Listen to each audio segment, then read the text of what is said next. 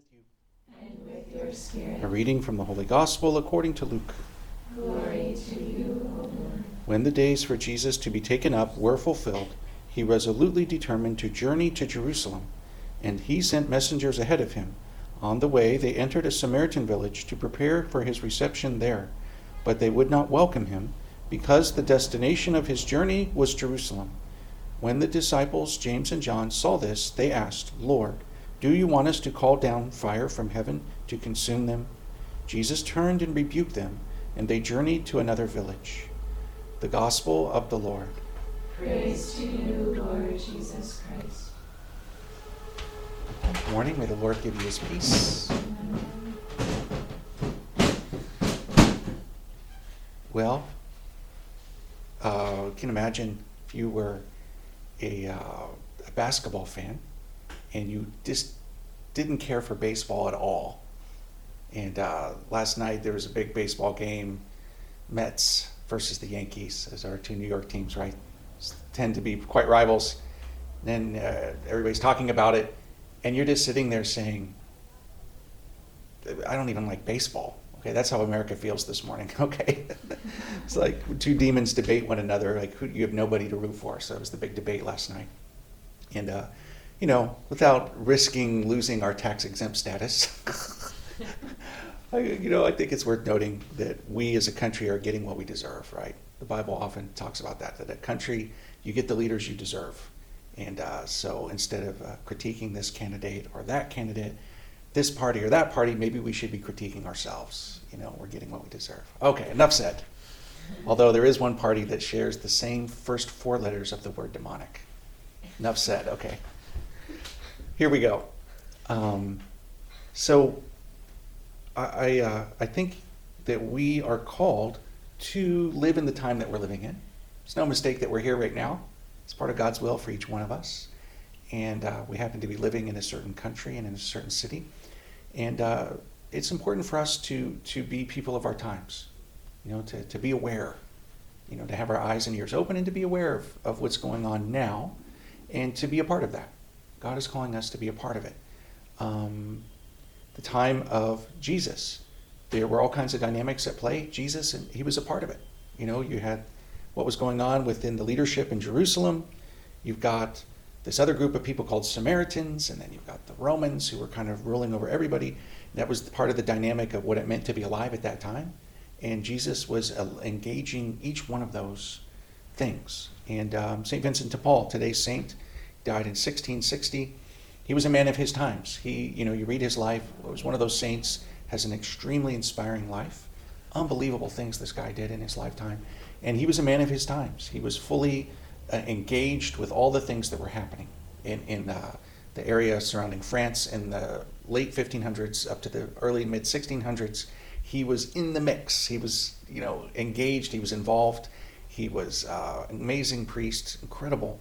Uh, had been kidnapped by Muslims and into slavery for a few years. Then he escaped, converted. His master comes back, gets ordained.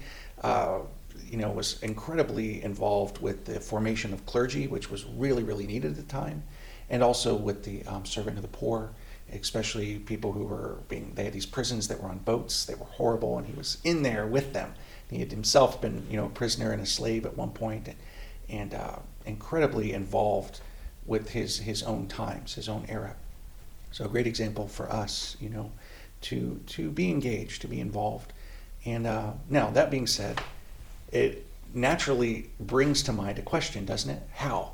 how should we be engaged? How should we be involved? And um, that that question isn't always so easy to answer, huh? You know, uh, but we do have a call to be, you know, ambassadors of the great King. You know, um, we're not so pro this country or that country. We're actually citizens of another country. You know, we, you know, at our core of our being and our identity has nothing to do with being a Mets fan or a Yankees fan you can imagine how silly that would be. Like, like, tell me about yourself. Like, who are you? What's your identity? Like, what's the meaning and purpose of your life? And you're like, well, if you need to know who I am and what I'm about and the meaning and purpose of my existence, you need to go to Yankee Stadium. you know? But we have a lot of people living that way, not even realizing that where they're finding their identity, the, the meaning and purpose of their lives is caught up in things that is completely and totally shallow and silly and meaningless. And um, so, so here we are, huh? Especially those of us who have the vocation of religious life to be living signs of the kingdom of God. You know, to bring, you know, His love and His mercy. You know, people uh, kind of going through life and uh, don't even have the categories to evaluate what's going on. You know, they see things in terms of the Mets versus the Yankees, and that's like all they understand. And then you know, you kind of want to show up and say, you know, it, you know, it, we're not even talking about baseball here. you know, come on. Um, so Jesus is on his way to Jerusalem, and uh, there was a path that the Jews of Galilee would take to get up to Jerusalem. They would bypass Samaria. And so, uh, you know, there, there was a path that followed the Jordan River up to Jerusalem, which is going south there. And so, why is Jesus going through Samaria? That's an interesting question. He's taking a route that Jews typically would not take. And then, um, when they say, you know, the Samaritans are rejecting him because he was on his way to Jerusalem, if only the Samaritans knew why he was going to Jerusalem, they wouldn't have rejected him, right? He was going up there to die, to be crucified, and then to, to be risen. And uh, when James and John, the sons of thunder, say, Let us call down fire upon them, fire from heaven.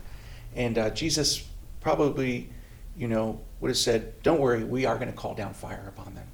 But it's not the fire of destruction and judgment, but it's the fire of his love, right? Think of Pentecost when the fire did come down from heaven. But it was it's a fire which is symbolic of the love of God.